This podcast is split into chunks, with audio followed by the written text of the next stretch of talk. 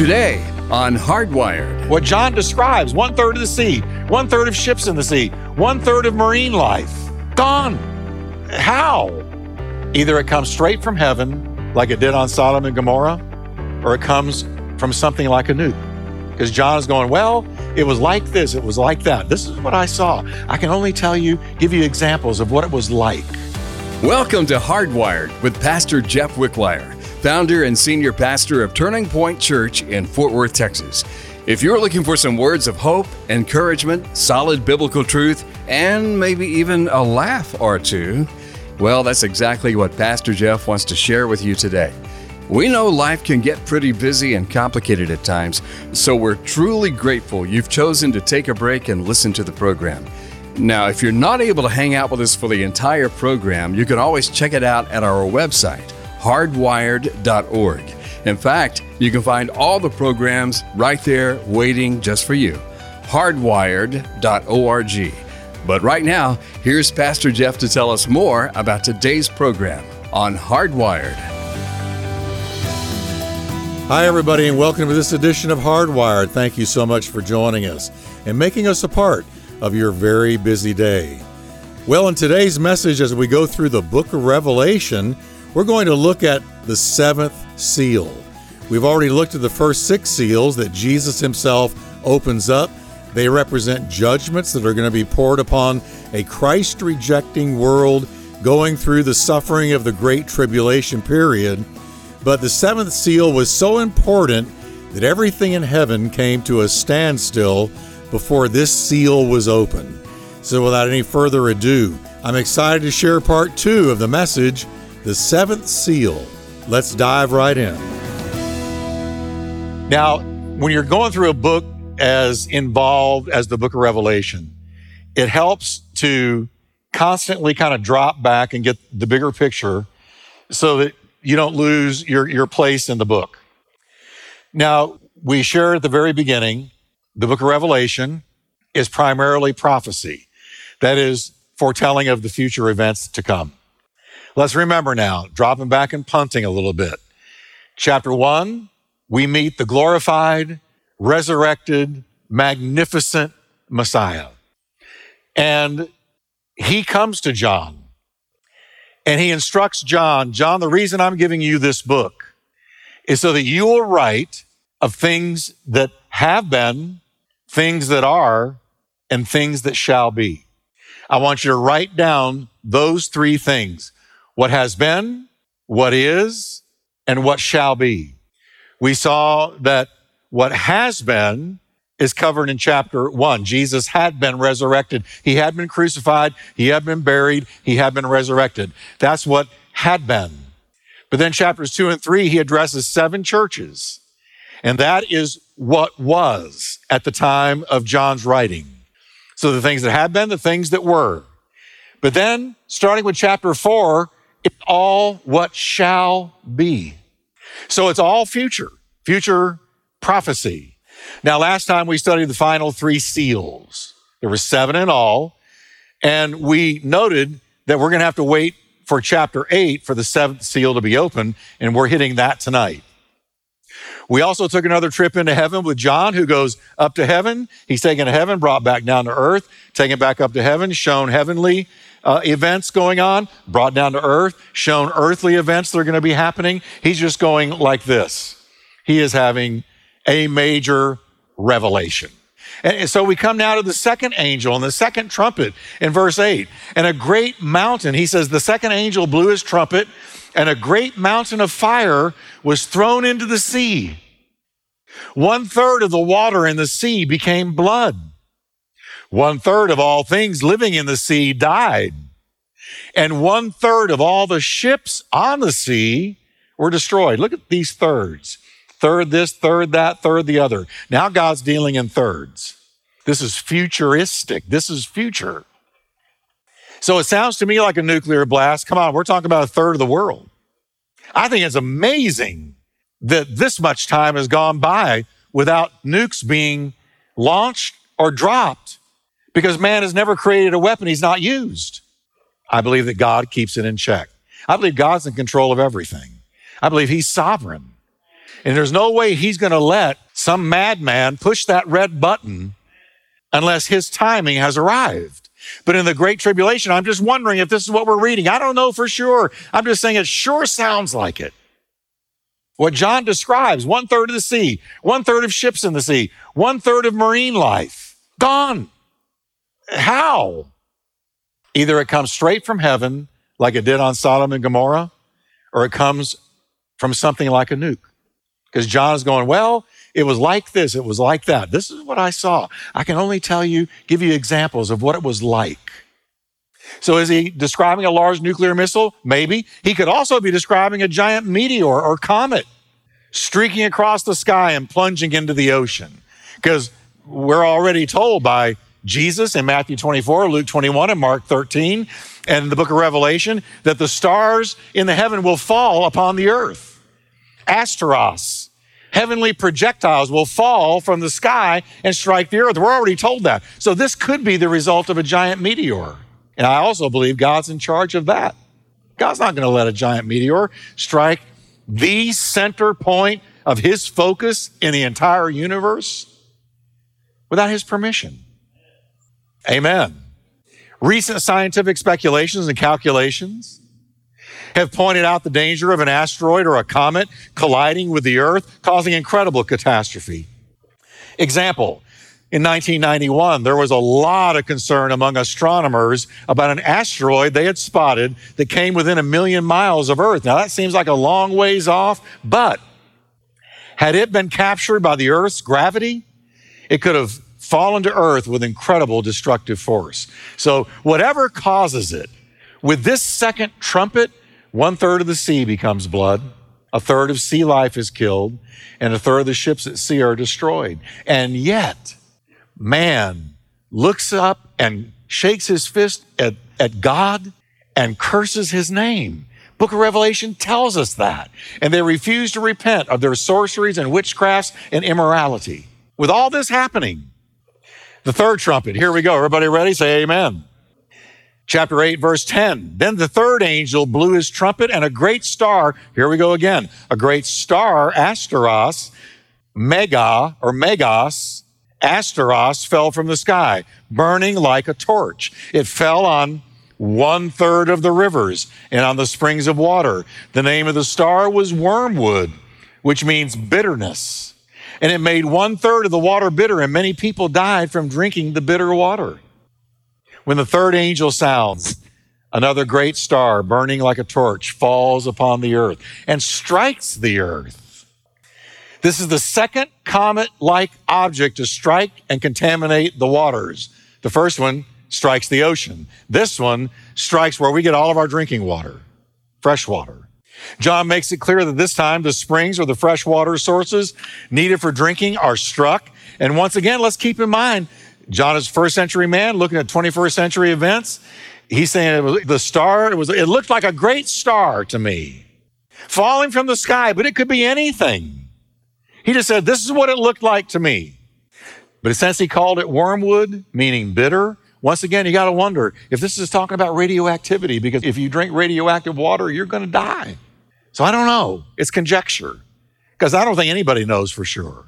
You know, I've gotten to the place, the older I've gotten, I'm so willing to say, you know what, I don't know. I don't want to get up here like, oh, I've got all the answers. I know exactly what's going on here. The, the people that tell me they fully understand Revelation, I'm immediately wary of. Especially like Jim Cymbala was, was talking Sunday. He said, if they tell you that their, their interpretation of the book of Revelation is right, and if you don't go along with it, you're going to hell. I'll never say that to you. That's stupid. This stuff, all you can do is compare it with the rest of Scripture, and sometimes you can only offer conjecture, and that's what I'm offering here. This could be nuclear, it could be a comet, it could be an asteroid, it could be just God Himself pouring out this fire. I don't know. Now we come to the fourth trumpet. Then the fourth angel blew his trumpet, and one third of the sun was struck, and one third of the moon, and one third of the stars, and they became dark, and one third of the day was dark, and one third of the night. There's five one thirds in one verse. So here we go again. One third of the sun is struck. What does this mean? Well, again, here's some conjecture, but I'm gonna, I think it's a good possibility that because of all the burning trees and all the burning grass, along with all the dust and the ash from such horrible explosions, the light of the sun, the light of the moon, and stars is diminished to the view. That to me makes sense. Keep in mind that it took the ash from Mount St. Helens in 1980 when it erupted so horribly. It took about 10 years for it to leave the atmosphere. 10 years just for the ash from Mount St. Helens. 10 years to leave the atmosphere. And what did it look like if you were near that explosion, near that eruption? What did the sun look like? It was obscured. What did the moon look like? Red. History tells us, and this is kind of a recent discovery. Uh, I read about this recently. I'll just share it with you real quick. Um, without going into too much detail, uh, one scientist in particular began to suspect, based on things that he had discovered, like the rings inside trees. You know, they tell you a lot about what the weather was every year. And when you cut into the, some of these ancient trees, they tell you the story of a lot of the history of the climate with each year. When the climate was good and advantageous to the growth of a tree, the lines, the rings in the tree are wide when the climate was really difficult and the tree was struggling to stay alive, the rings are very thin. Well, this scientist began to see that rings in trees all over the world show that there had been probably the greatest climate catastrophe in the history of the human race that we know anything about around the middle of the sixth century, 536 to 538 AD. Because when he, he found trees in Asia, trees in America, trees in different parts of the world, when, you, when they were old enough to tell, he could go back and see all of them, all over the world, were tiny, skinny little rings during the middle of the sixth century. What did it? What was wrong with the climate? And so he got so curious, he began to research this, dedicated his life to researching it. And he found out that of course, there were people writing during that time. Because don't forget, Rome, Western Rome, fell around 420 AD. So about a century after the fall of Rome. Oh, people were writing, people were studying, there were libraries. So he was able to find writings from the middle of the sixth century where people wrote that they had been in terribly freezing weather all over the world, that they couldn't even uh, grow crops they had to start hunting and fishing because their crops were killed by this severe cold weather. And it was tracked with every tree and everything that he found, all these, these old writings, it went back to the middle of the sixth century. Before Pastor Jeff comes back to wrap things up for us today, I'd like to share a couple of important things with you. Let me encourage you to take a minute and check out our website, hardwired.org. You'll find today's program along with all of Pastor Jeff's messages. There's a growing list of great things to check out at the site. So hop on over and check it out hardwired.org. That's hardwired.org. And be sure to tell your friends about the program. We know you're being blessed by it. I'm sure your friends will be as well. We're here to reach as many people for the Lord as we can. So getting the word out will help us on this mission. And that's what this program is all about. And Pastor Jeff's back now for the conclusion of today's program. So he's going, What happened then? What in the world was it? Well, make a long story short, he found out that a very infamous volcano called Krakatoa that is in Indonesia, right in the middle of the equator, had erupted in a major, major way in the middle of the sixth century. And because it was in the equator, winds blew the ash all over the earth and it caused the temperatures to massively drop. And he found paintings, artists painting sunsets where you could barely see the sun.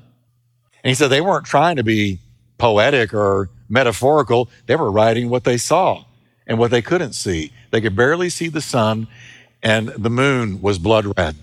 And it lasted that way for two years. Two years. And it caused horrific climate catastrophes all over the world. Now, why am I going into all that? Well, because I think that uh, when it, he talks here about one third of the moon, one third of the stars, and one third of the sun being covered up, it's easy to see because it was covered up in the middle of the sixth century. They couldn't see it. There were four hour days in the middle of the sixth century, four hour days. And that was it. That's all they saw the sun. So the same thing can happen now. That's all I'm saying. Went into a lot of things just to tell you it's happened before, it can happen again. Amen? Everybody with me? I didn't mean to leave you behind. I hope I didn't leave you behind. But I think that's fascinating. I mean, God left a history book in the rings of trees. Amen. Now, so the fourth trumpet completes the terrible devastation of Earth's ecology. The land, the water, the air, all taken out, all greatly affected by the first four trumpets. And unbelievably, these calamities and distresses coming upon a planet embroiled in wicked wars led by the coming Antichrist are merely the preludes of even more intense woes. Folks, it's going to get worse. Everybody say, oh me. Oh my. Aren't you glad you're saved tonight? Amen? Amen. Look how chapter 8 closes, verse 13. Then I looked and I heard a single eagle crying loudly as it flew through the air. Terror, terror, terror. Now, King James says, Woe, woe, woe. To all who belong to this world because of what will happen when the last three angels blow their trumpets. In other words, you think this is bad? Worse is coming. Now, in closing, I want you to keep in mind the first, as I've already said, this is the darkest hour before the dawn. This is darkest before the dawn. There's a new world coming. How many of you are looking forward to that? Where the lion lays down with the lamb and they beat their swords into plowshares and there's no more war and the devil is bound and, and Jesus is ruling the world with a scepter of righteousness. How many of you are looking forward to that day? Yes. All right. So keep that in mind always when we read this. It's the darkest before the dawn. Second, Again, please understand with me, judgment has always fallen on persons, cities, nations that reject God. They've been judged once their sin brought them to the point of no return. It's happened over and over again in history. If you took out all of the accounts of judgment in the Bible, you'd have a Bible about this thick. Because the Bible is full of the judgments of God. It's full of them, right? Old Testament, New Testament when Jerusalem was wiped out in 70 AD. That was the judgment of God on the Jewish people for killing their Messiah. In Noah's day, God judged the entire world. Can we keep this in mind? Think about this. In Noah's day, God judged the entire world because Genesis 6 5 says, here's why he did it. The Lord saw the extent of human wickedness on the earth. And he saw that everything they thought or imagined was consistently and totally evil continuously. And when God saw that man was totally reprobate and was not going to repent, then he sent judgment, the great flood. Eight people survived it. And all living things died in that judgment except marine life, and two of every species kept alive on the ark, and Noah and his sons and their wives. That's it. Rest of the world gone. We look at that and we go, you keep that in mind. You look at Revelation. Is it any worse? The whole world judged in Noah's day.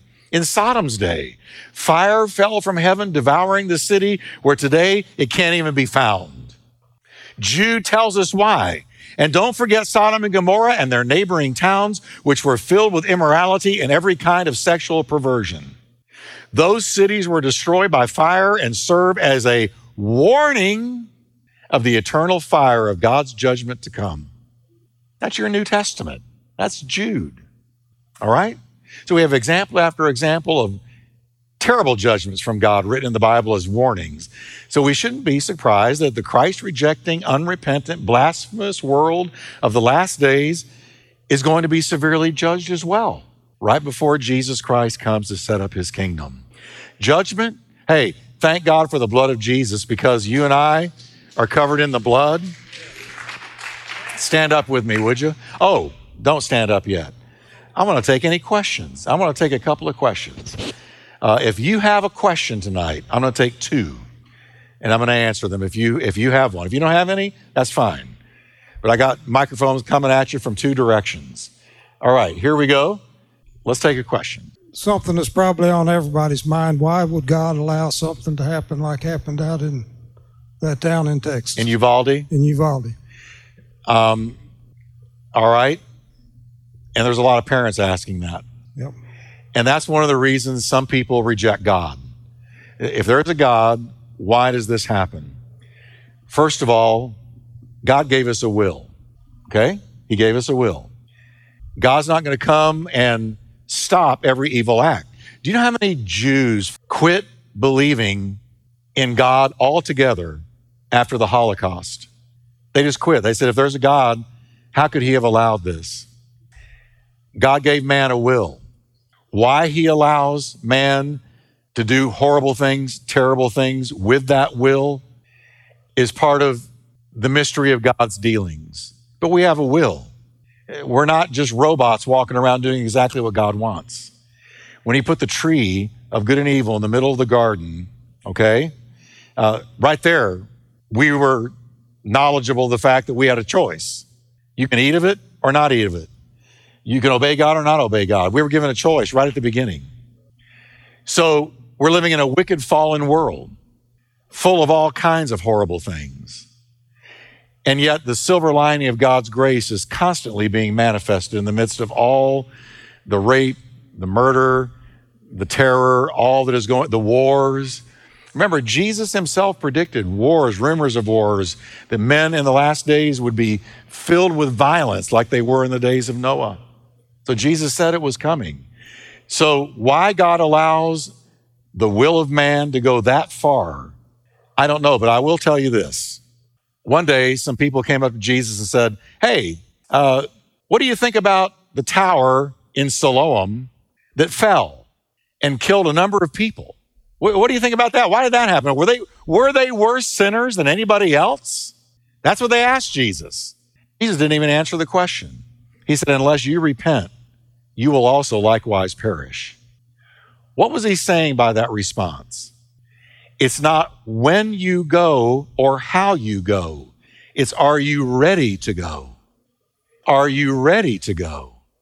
Because Jesus said, You think they were worse sinners than, than you? No. If you don't repent, you may not be killed by a falling tower, but you're going to perish in your sin.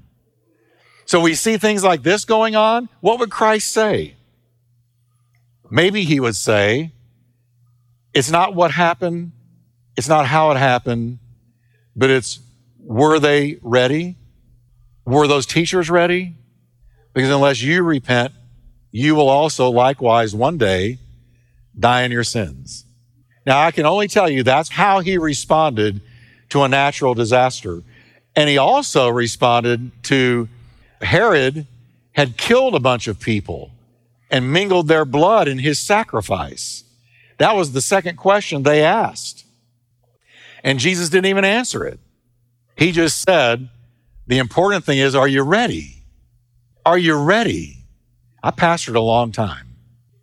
I've seen a lot. I've done funerals of just about every situation you can imagine suicides, murders, um, little children, older adults, accidents. No one thought that morning they'd be gone that night. So I've been asked this question often why did God allow it? And I have to just say, you know, I don't know. But I do know what Jesus said to people who wanted to know where was God when those people were slaughtered and their blood mingled in Herod's sacrifice? And, and where was God when the tower fell on them? Were they worse sinners? All that Jesus responded with was this If you don't repent, you're going to likewise perish. It's not how, it's not when, it's are you ready? Okay? Other than that, I have no answer. I don't know. We're in a very dark world, but thank God for amazing grace. God is moving all the time. Thanks for listening today to Hardwired with Pastor Jeff Wickwire. To get a copy of today's message, give us a call at 877 884 3111. Or you can pick it up at our website, hardwired.org. That's 877 884 3111 or the website, hardwired.org.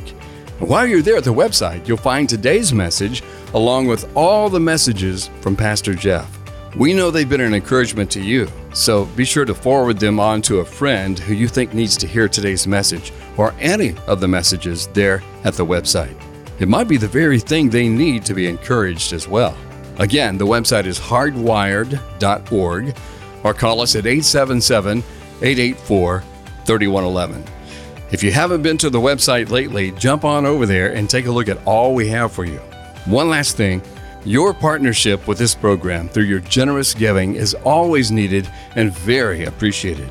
We know Hardwired is making a difference in your life, so this is how you can make a difference to ours. Please take a minute to send your best gift through our website, hardwired.org, or by calling 877 884 3111. Thanks so much for your heart of generosity. We truly do appreciate it.